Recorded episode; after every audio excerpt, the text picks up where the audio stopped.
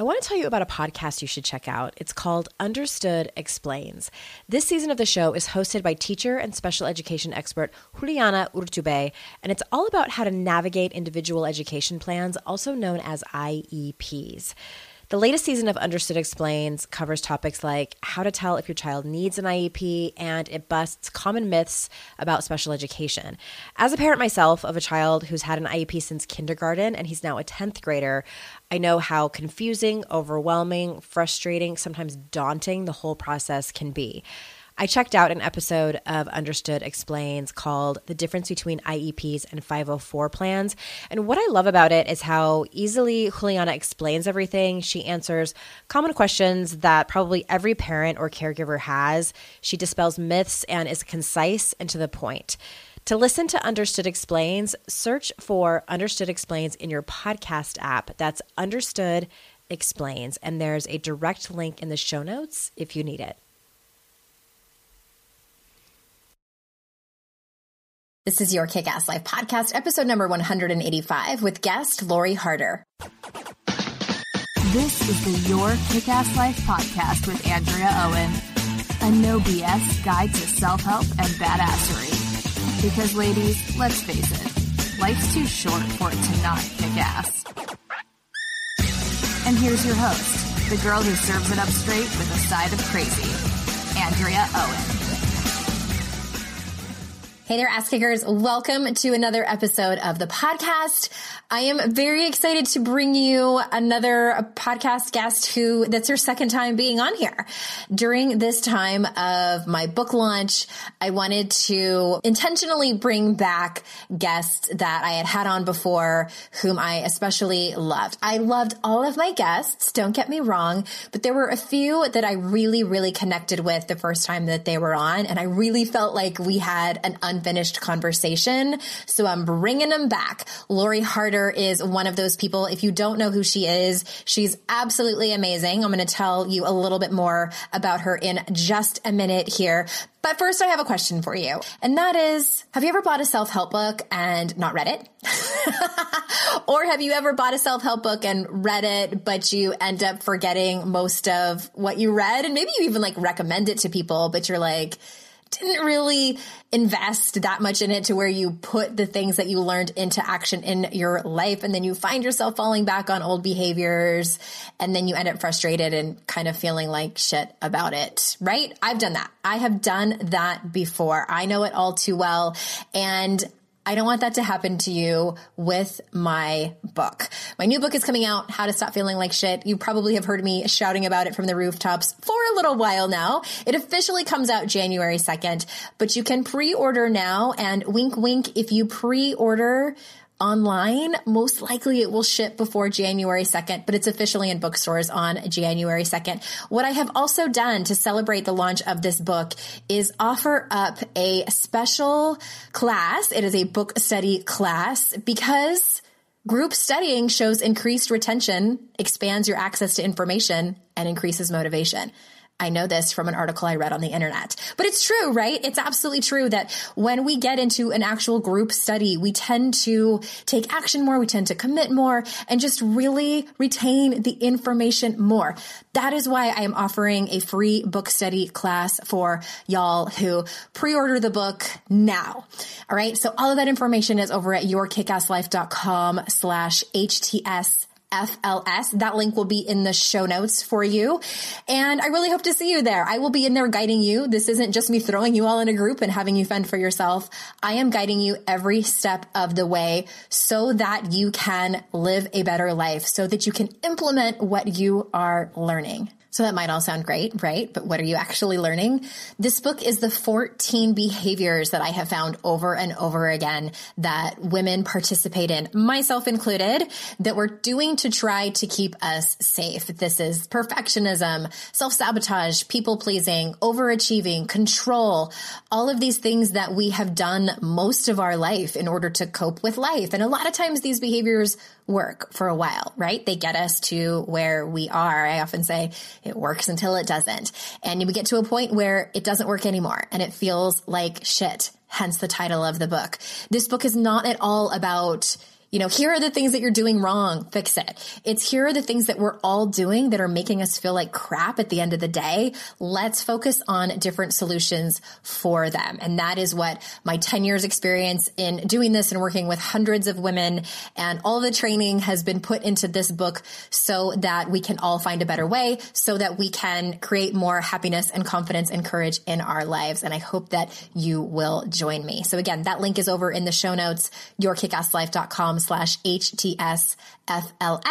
So let's move over to our conversation with Lori Harder. Let me tell you a little bit about Lori.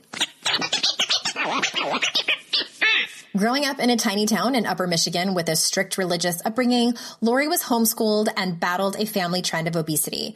Having overcome such challenges, Lori uses them to relate and teach others how to thrive regardless of their backgrounds.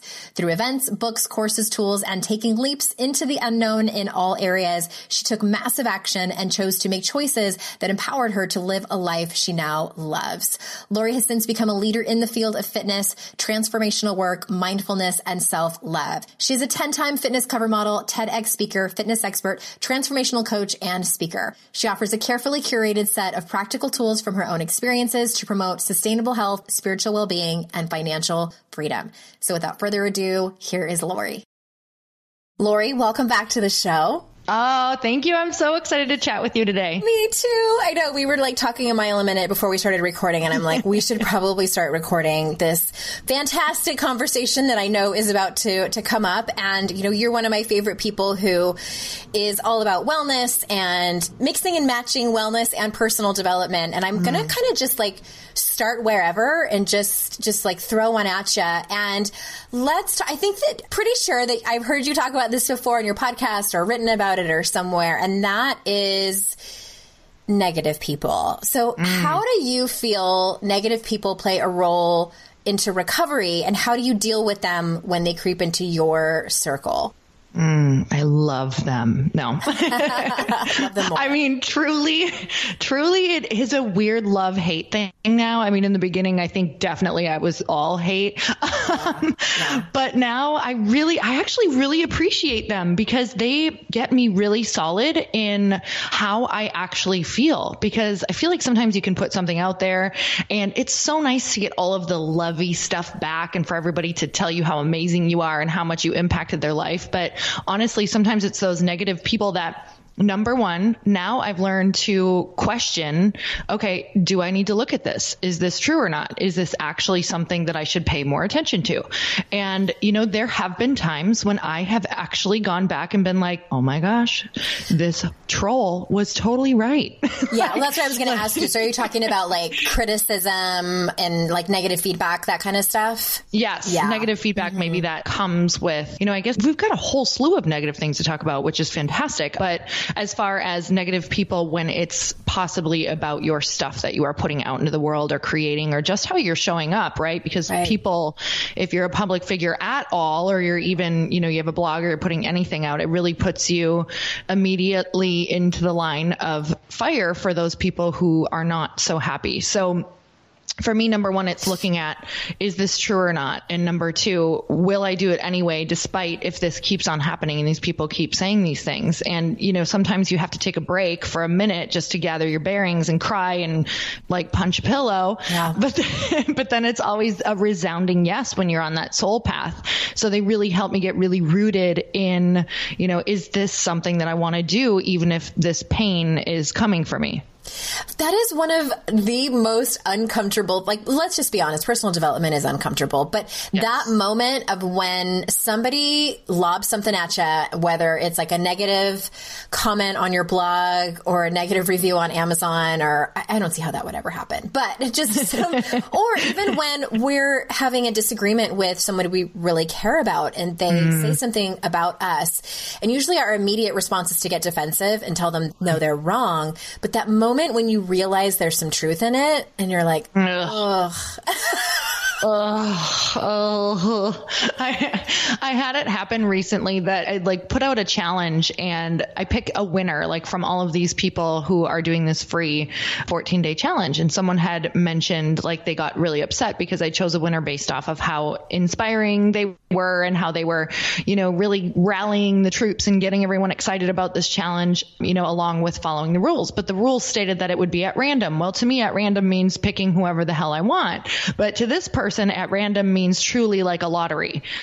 And so, I mean, I know it's something so small, but it kind of was this bigger deal for a little bit. Um, not on my end, but to some other people because yeah. she started posting all over Instagram about it. And so I was like, you know what? This is something that it may not have meant anything to me, but if I just cleaned up the languaging and the writing, I could actually take care of this for this person and maybe future people who feel this way, right? Like rule followers. So, mm-hmm. it, because that's not necessarily something that is, you know, hugely in my personality. Yes. like details. But that it made me really not just in that area. So maybe that was something, you know, smaller, but it made me look at all areas of my life and really where I'm not paying attention to the details and just throwing stuff out. You know, get it out there, get it out there. And it made me slow down a bit. Mm-hmm.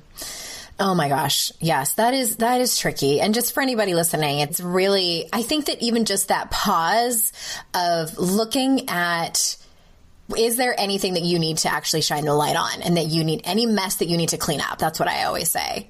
Mm. Not. You just said something so huge for me, Andrea. It's pausing because yeah. I mean, I turn into uh, like legit for like five minutes. I feel like I'm turning green and expanding and like freaking out. And I'm like, oh my God, this, what is this?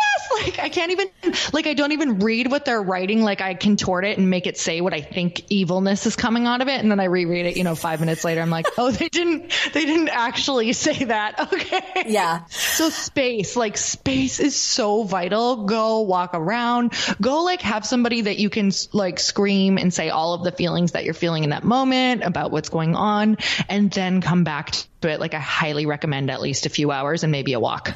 I'm so glad you said that. I want to underline what Lori just said, everybody, and that is about allowing yourself the space and time and energy to feel the feelings that come. I actually wrote about this in my book. So mm-hmm. when I was, it's that whole thing about like not taking things personally. You know that advice that goes around, and I know Don Miguel Ruiz is amazing and he wrote about it, but I think that when you just hear that advice of don't take things personally without any context, it's this impossible goal that just mm-hmm. do, you can't, you can't, we are humans. That's not how our brains work in terms of survival. So I wrote about this because when I first started blogging and, you know, my blog started to gain traction, and then I was starting to get people who were like, I don't like this and I don't like you.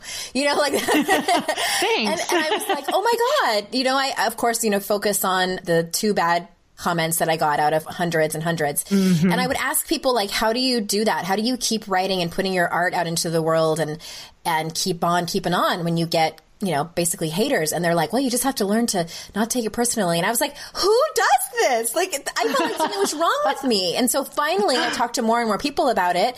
And it was basically, they were like, no, you do. It does sting. It does. And you just feel the feelings and then, um, like summon your community mm-hmm. and then work from there. So I just want to make mm-hmm. sure everyone knows that it's not about just, oh, fuck them, those assholes. and like, no, it's not how it mm-hmm. works.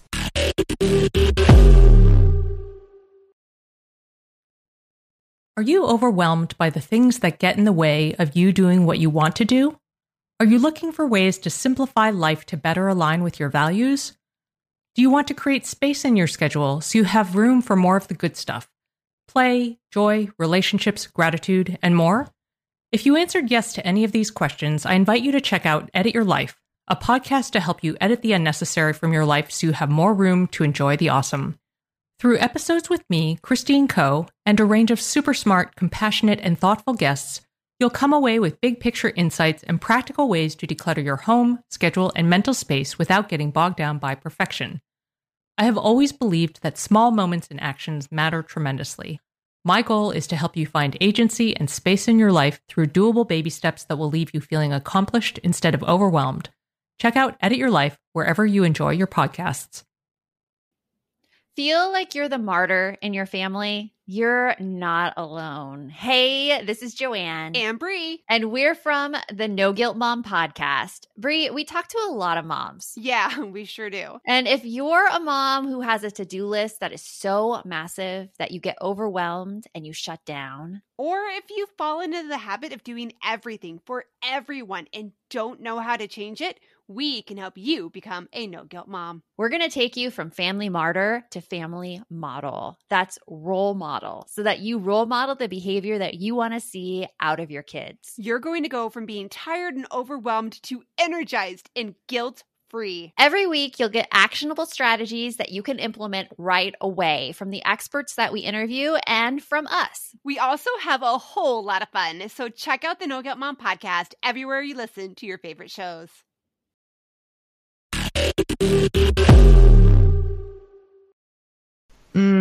Oh my God, so true. There's so, you know, I just call on massive compassion. Like, no, it, it's now the first word that pops in my head is you have no idea what they've gone through and what you've triggered and what you're mirroring back to them. Because, I mean, it, we just did not ever we didn't walk in their shoes so for me it's like i actually can i make up scenarios in my mind of like well maybe they went through this or maybe they went through this and i'd be like oh well i'd be that way too exactly. and it really helps me to understand them yeah yeah.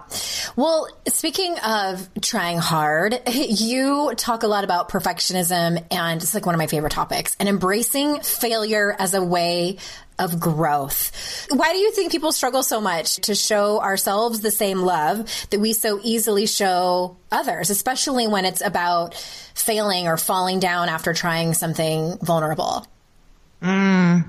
I mean, ultimately, I, am just going to really share you know how, how, I feel is it's rejection. I mean, we could be tied to that doesn't feel good. It goes right along with everything we're talking about with negativity. It's like it is so gut wrenching to not be liked, not be loved, be rejected. We feel like if we put our work out there or anything that we are creating or doing, that number one, we compare it to the people who've been doing it for years mm-hmm. or who may have more talent than you. And the thing is that I'm always trying to remember is is, you know, if I didn't get to put my stuff out there or if everybody did not get to create or enjoy that creative ability to be able to share with other people too, what would your life be like?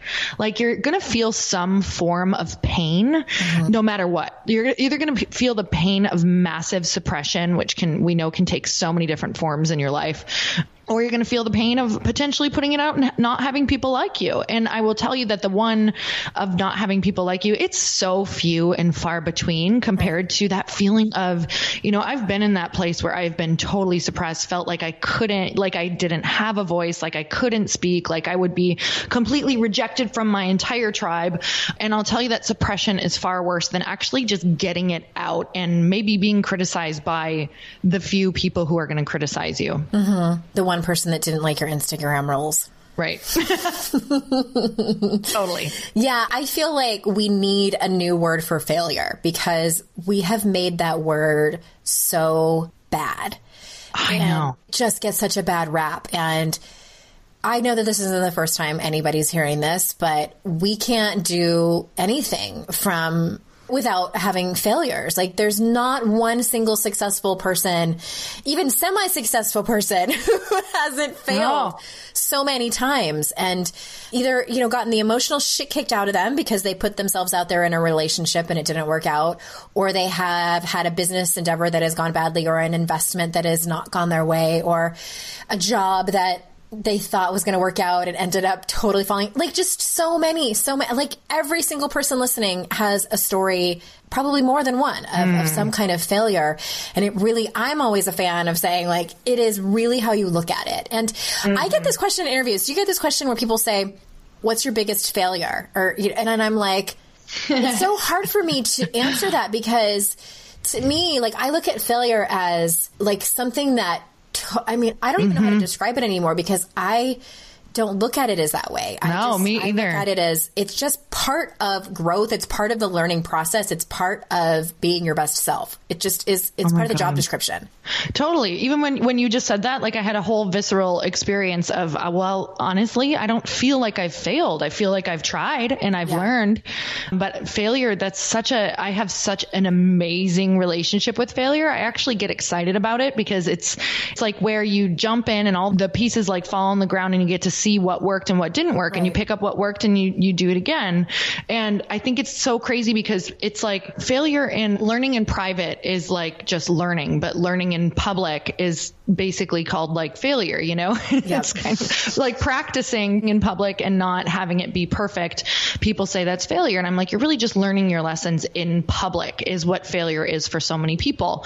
And to me, it's like, that's even better to fail, quote, you know, quote unquote, fail in public because I feel like there's more to be learned. You get feedback from it and you get to teach at the same exact time. Yeah. So honestly, I'm so willing to take those leaps now because number one, I feel like now I kind of approach things with please don't put me on a pedestal or think that I'm good at things mm-hmm. naturally or whatever that looks like. Because when I start to think that people think that about me, I put my own self in a box and I'm like, oh my God, maybe there is pressure around this. And I immediately jump out of that box because I'm like, no, people don't have an expectation on me. I don't want you to have an expectation. So that's a really big message that I like to offer so that I can also be learning it at the same time for myself. Like the boxes that we put, you know, other people in are the same boxes that we're putting ourselves in. Mm-hmm. Yes, yes to everything. And and not to say that failing publicly isn't horrifying. Like Right. again, kind of the worst. totally. But today. I swear to you though, you can you can create a good relationship with it. I mean, it's not it's not fun, but man, at the same time, if you don't have those moments, you have no contrast of what is fun and what is great and what is love and what is light. Like they're equal in your life. It's just how much resistance are you wrapping in the failure and in the darkness that you're spending most of your time feeling resistant to it, even when you are, you know, even when you're not in it. Mm-hmm. Yeah, I've also found that the times that I've had, let's just put like air quotes around the word, like failures, that those have been the moments that, not every single time, but the times that I have kind of catapulted my own personal development or even my own success in business or relationships or personal life has been those moments where something has gone wrong. Or mm-hmm. I've like we were talking about a few minutes ago like I've had to look at something that someone did not like about me. And those have been painful moments both you know the looking at the hard parts of me and the failures. And then like you were saying like getting excited about it and sort of like that's where you can see exactly like okay where do I need to put these puzzle pieces back together in a different way in order to move on into the next chapter of my life Mm, I love that. And you, you know what? You, you really just made me realize too with those people, sometimes it, it's funny what we end up taking personally from the negative people because I might have just shared that story with you and you're like, meh, whatever. But I knew deep down, like I had an issue with details. So it oh, triggered yeah. me beyond what normally would have triggered you. So where you're getting triggered is something that you might have a knowing around, but you mm-hmm. haven't been wanting to look at. Yeah. Well, in those instances, and this is very specific for your instance, and in a way, I'm kind of giving unsolicited advice here, but those are the, because I, am, I'm like you. I am terrible with details all the time. And I have somebody on my team who is great with details, mm-hmm. who would not let that slide. Yes, seriously. I know. I literally at our meetings, I'm like, hey guys, please notice around details. Just catch me where. yes. Read everything. Because I just have want to throw stuff out. Yeah, and, and it's not just like checking for typos. It's like in the Facebook group guidelines, can you look and see if I missed anything? And there's always something that I've missed where it's my Emily and she points it out and she's like, you know, here's where it could be better. And I'm like, thank you. Cause I don't. nope. We all need an Emily in our life. Like we all need somebody following us around, proofreading our life. Yes. Yep. I'm getting those people all around me at this point. Yeah, like orange cones. Yeah.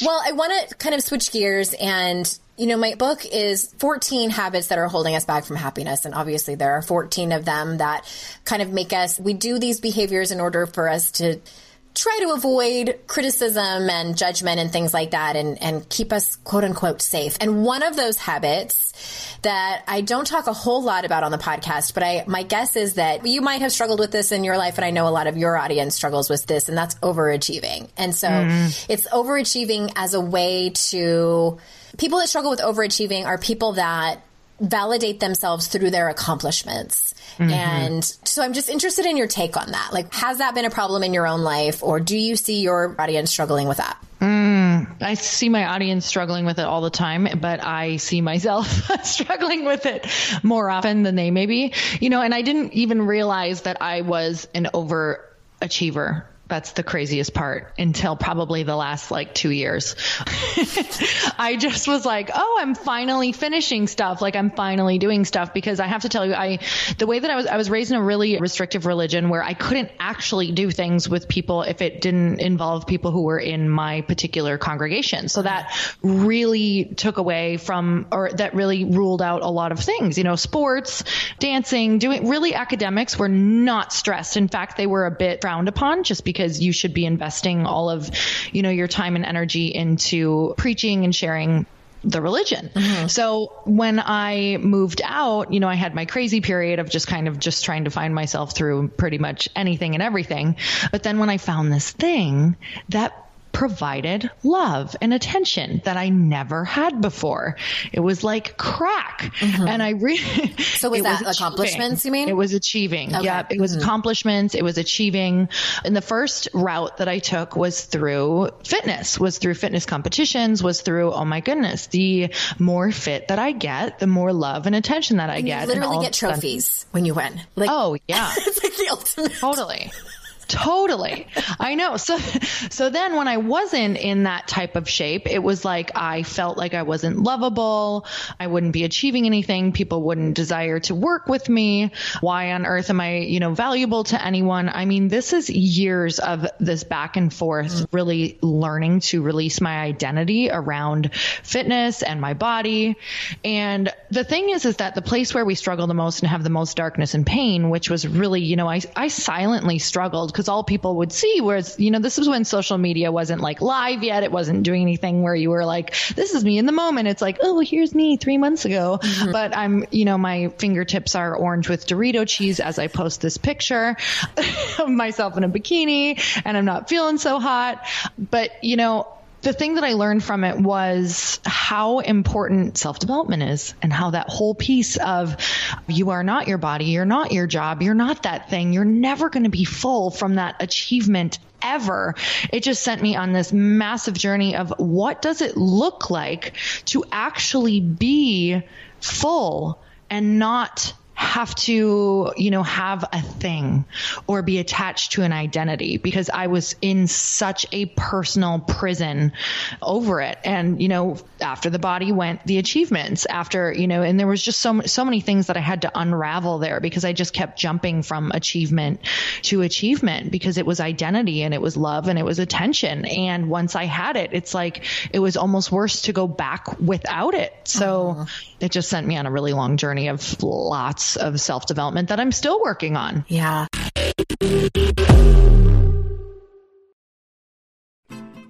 I'm Margaret. And I'm Amy. And together we host the podcast, What Fresh Hell Laughing in the Face of Motherhood. Margaret, I would say you're sort of a where are my keys kind of mom. Correct. Sometimes a where are my kids kind of mom.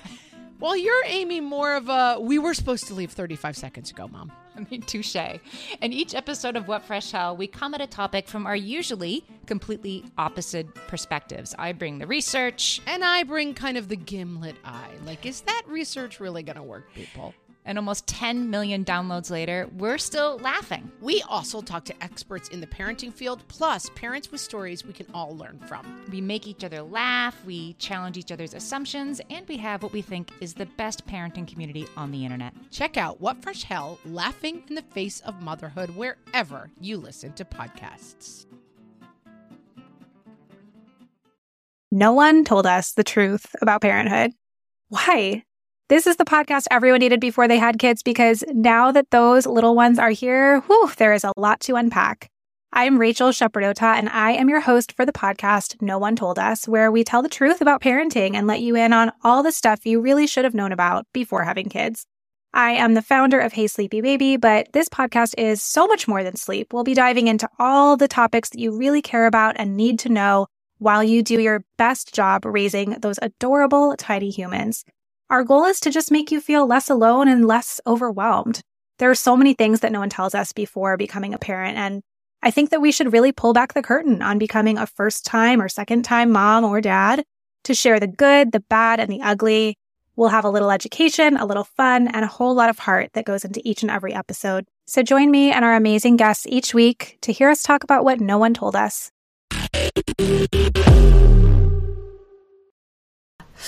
Wow, that's interesting. I didn't know that story of yours. And I'm sure so many people can relate to that, whether their journey isn't, maybe it, it might be school. I know for me, for a while, it was, it was school and I was, I was actually, I had every plan in the world to go get my master's degree. And then I realized that the reason I was doing it was simply because of the achievement value. And it was also mm. like me being able to push the snooze button on my life because I would have rather, I would have rather done that because I knew I was good at school. I was smart and I could get good grades and I could feel good about, you know, getting papers back and having them have A's on them rather than look at the hard stuff in my life. Like I'd much rather do that than feel my feelings. I'd oh much rather God. take an exam in organic chemistry than feel my feelings in the therapy session. Mm-hmm. Like I was at that point. So mm. it, that was a huge revelation. I was studying for the GRE and I was like, I don't want to do this.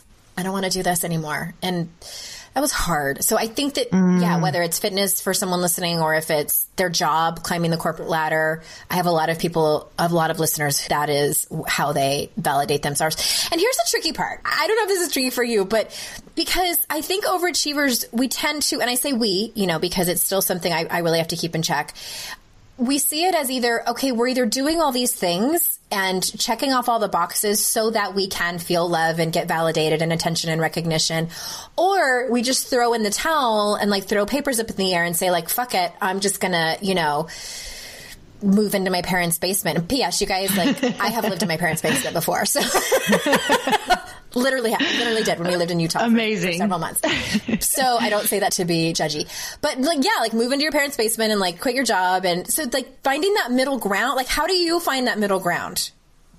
Hmm.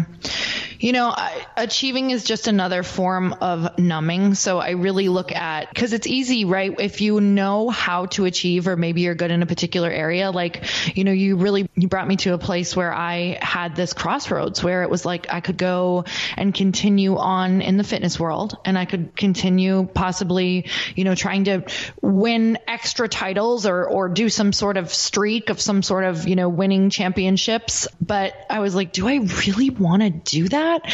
Will that actually make me feel better? What am I going to feel like at the end of that? And I realized, you know, I was really using it to not look at this bigger picture of what I really wanted. But what I really wanted was begging for space and it was begging for me to slow down. You know, when you know you're good at something, it's easy to just get back in the grind and do it again. Do another competition, do another challenge, put out another e-course, go do another speaking event, write another book, coach more clients, open up another business, whatever that looks like. But a lot of times that higher self, if you're feeling very frustrated or you're feeling really worn out, it's probably begging for some space yeah. to get you to the next place. But that's just our form of numbing, you know, it's, it's that or food or alcohol or sex or drugs or whatever that looks like. So mm-hmm. I guess I just, I slow down. Like I allow my life to slow down a bit. I do less travel. I spend more time in nature and outside of the gym for me, things like that. That's interesting. I think yes to all of that. And I love that you were able to listen to your intuition and answer the question of like, what is it that I really want? Like, what am I really hungry for?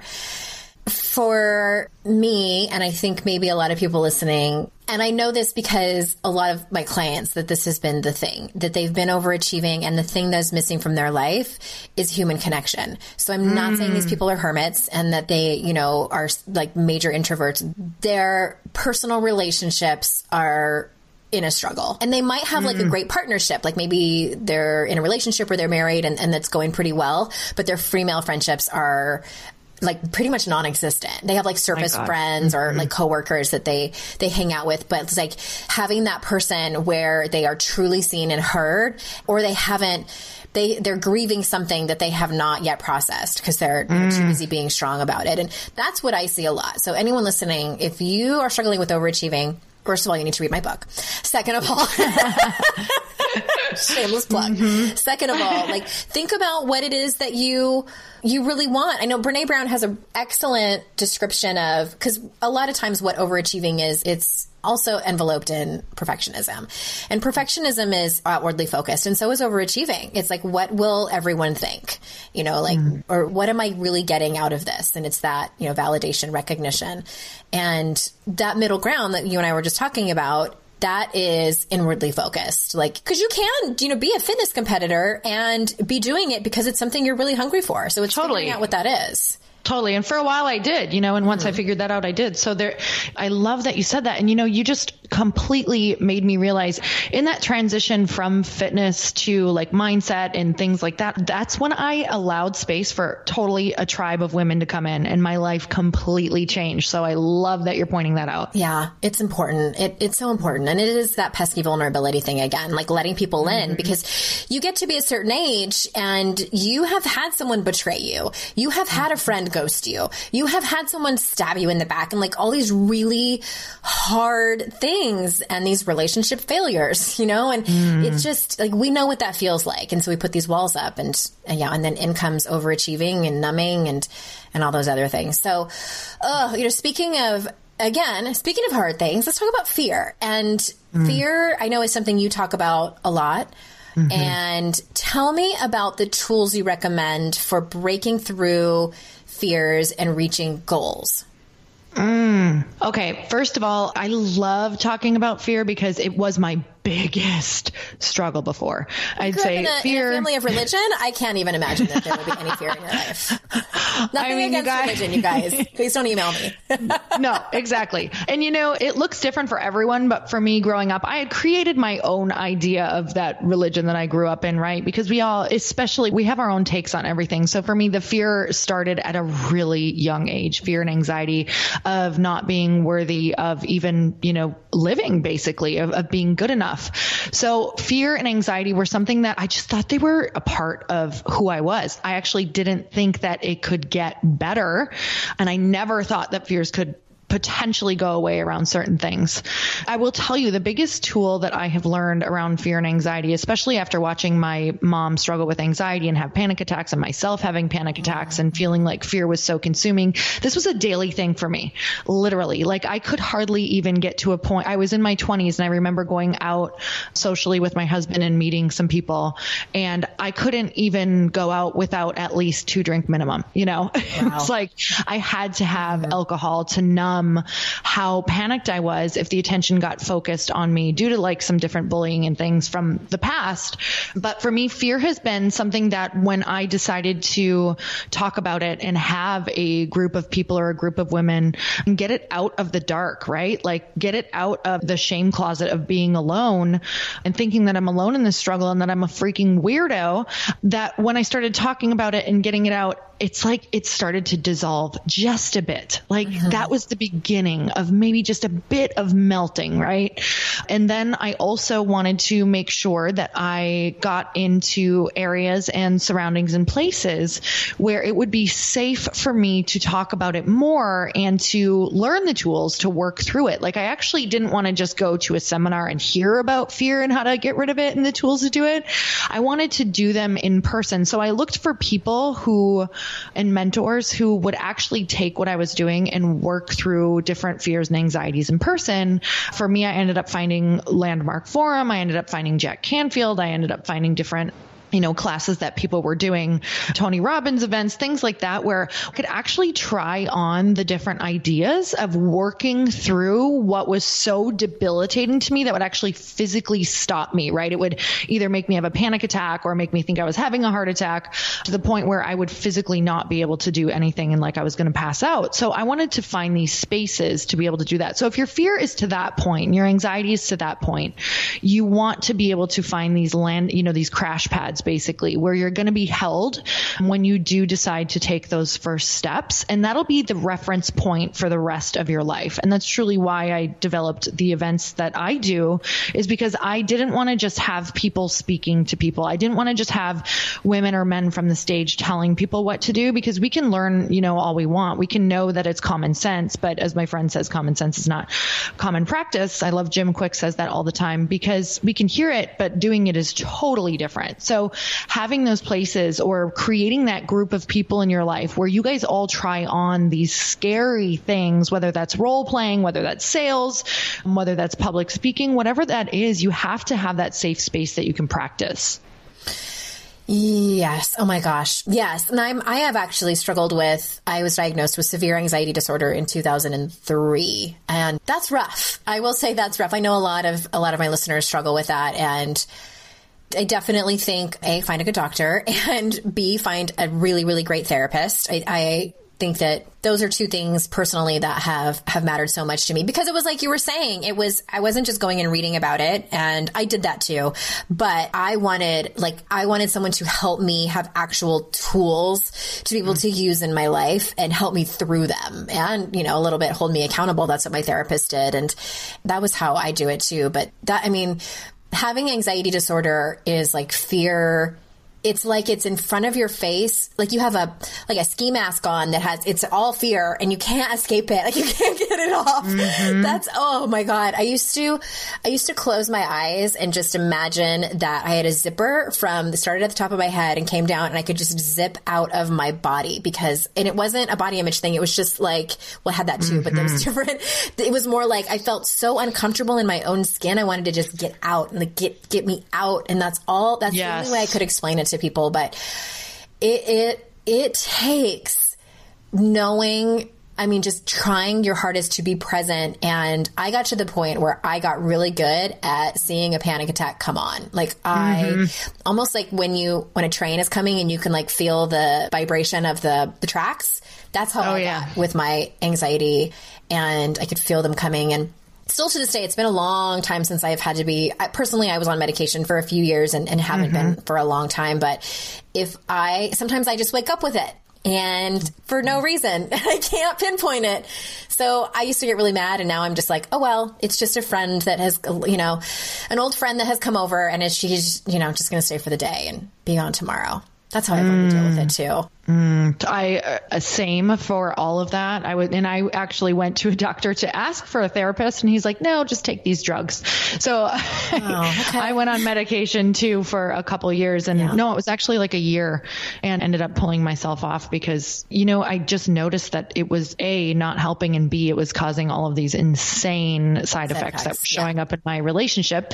uh-huh. uh, that I was like, "Oh, okay." I mean, uh, honestly, what happened is it was like a year in and, and I know this isn't, you know, this story is going to be, or this scenario is different for everyone. Some people really do need to be on medication, but for me, I just wasn't facing it, right? I didn't have a place to work through it. So I was really looking for band-aids at that point as well. So I was like, sure, this sounds great. Let's fix it. I'll totally take these. This is awesome. Mm-hmm. I'm going to be healed.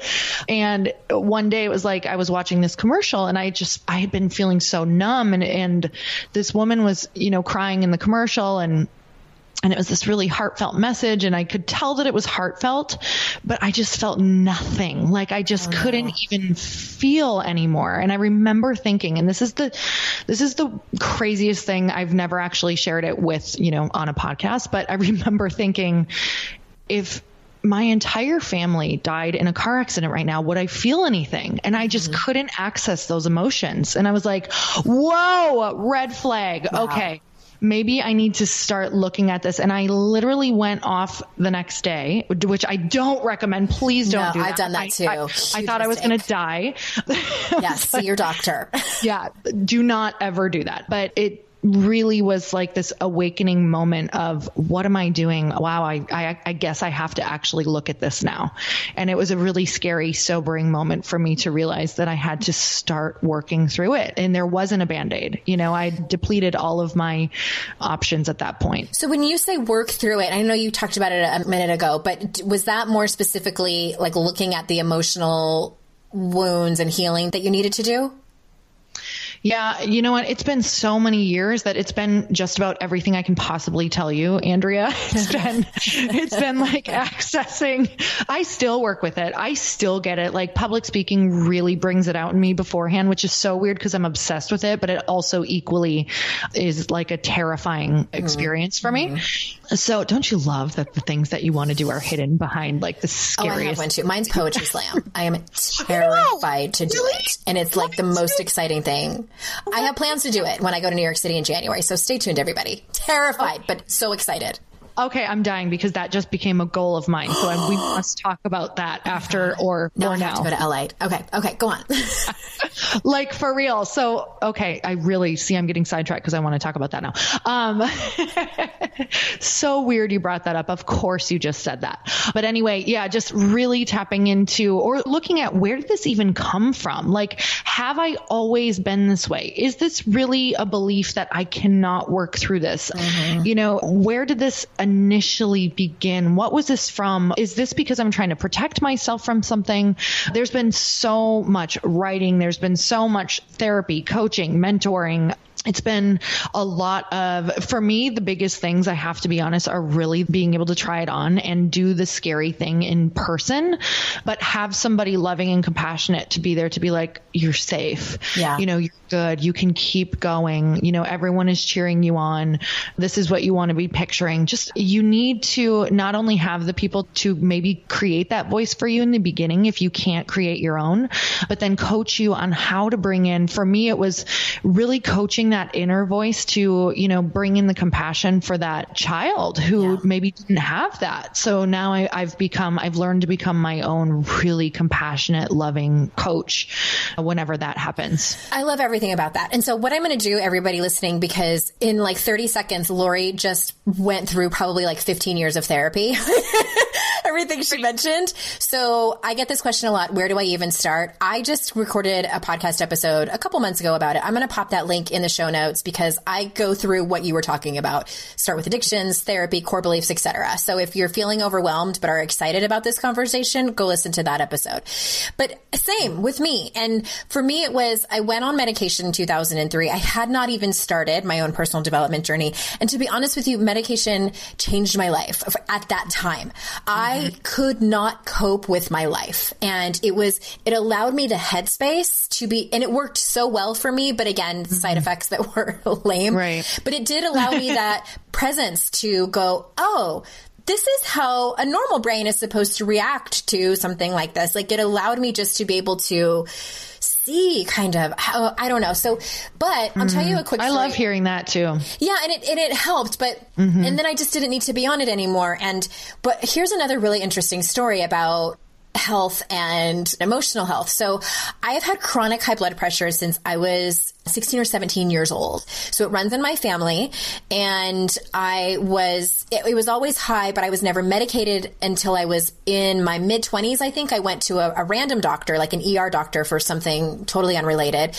And my blood pressure was sky high and he said something and I'm like, it's always like that. And he's like, and you're not on medication? And I'm like, well, no, I've never been put on medication for it. And he said, this is so bad. Like if you're not medicated for this, you're going to have a heart attack by the time you're 40. So I was put on high blood pressure medication, was on high blood pressure medication for years and years and years, even like through my pregnancies, was put on, you know, pregnancy safe high blood pressure medication.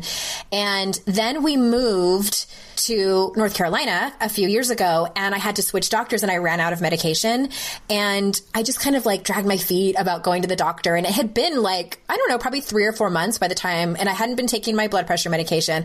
I go and find a doctor and I tell her I have chronic hypertension, told her my health history. She took my blood pressure and she said, Your blood pressure is fine. And I was like, that hmm. can't be right. I've been unmedicated for four months. Take it again. She took it again. And I have a cuff at home. So I started taking it at home. It was gone. So here's the Wow. crazy thing. I think my theory is that when I got sober in 2011, because that's really when all my emotions kind of like blew up in my face and I started to deal with it on a really intense level. I think that's when my blood pressure corrected itself. Wow. And there's no other, I didn't change my diet. I didn't, I really doubt just geog, you know, geographically moving to the state of North Carolina, like changed my blood pressure. Who knows? Maybe Dixie just did it for me. But I mean, emotionally, I am so much healthier when we moved in 2015, was it 2014, 2015, than I was when before. So anyway, I just, I'm a true believer that that's what happened, that there's a huge connection. Hmm I could not agree with you more. I, I mean, I really, I feel like I've had so many points in my life where I thought this is what it was. This was genetics. This is what I, what I was doing. But you know, or this is what I would be dealing with my entire life. But I look back and I'm like, wow, my habits were really sealing the deal on that one, or my thoughts were really sealing the deal, or the people I was hanging around were really sealing the deal on that one.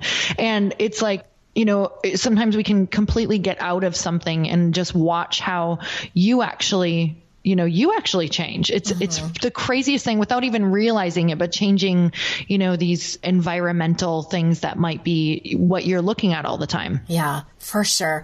Oh my gosh. Thank you so much for this conversation. Everyone listening, if you don't already listen to Earn Your Happy podcast with Lori Harder, you need to go and subscribe on iTunes to get more of her goodness and wisdom. And thank you so much for being here. I, you need to come back. We need to, just have a podcast so selfishly I can talk to you every week. that was exactly, I'm like, oh my God, this is amazing. The conversation doesn't end. We get to record it. I know. I know. Thank you so much for being here. And LoriHarder.com. Go again, subscribe to her podcast and consume all things Lori Harder. Thank you everyone so much for being here. And please, please, please go pre-order my book and get all of the bonuses that I told you about at the very beginning of this episode. I'm excited to have you in my free four week class. Lori, anything you want to say to the audience before we say our goodbyes?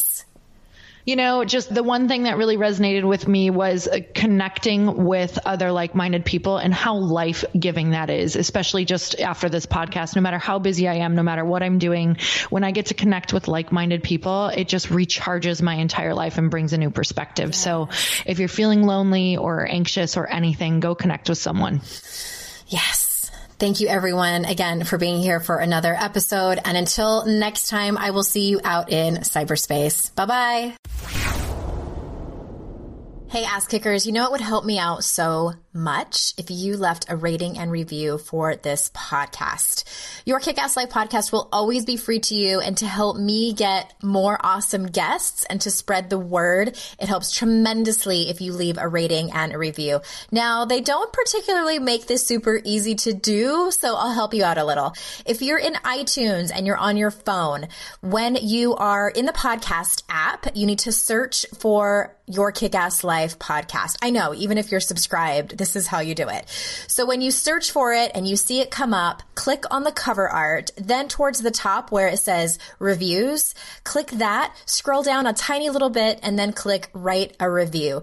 Stitcher is a bit easier if you're on Android. The easiest way I found to do this is to type into Google, stitcher.com, your kick ass life, and voila, my podcast should pop up as the first link. Scroll down and click click write a review. That's it. Thank you so very much. You have no idea how much it helps me when you do that. All right. I'll see you next time. Bye bye.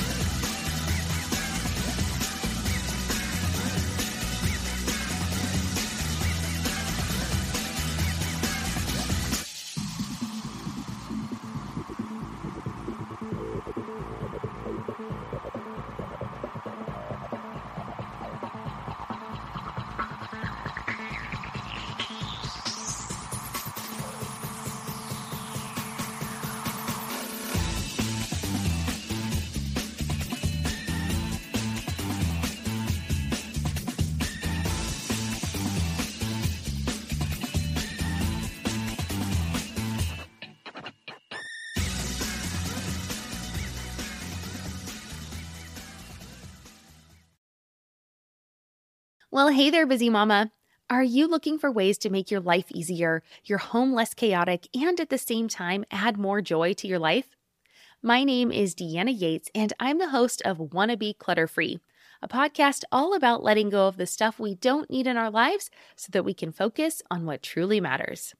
Don't worry, I'm not going to tell you to throw it all away or make you feel guilty about keeping something you love, no matter how many other people don't quite understand it but I will give you practical and, more importantly, actionable advice so that you can make progress right away. And you won't just hear it from me, there are amazing guests too. It's like having your bestie in your pocket telling you it's okay to let go of the things that are not serving you and your family in a totally non judgmental way. So join me over on the podcast where we can work on progress over perfection for those of us that want to be clutter free.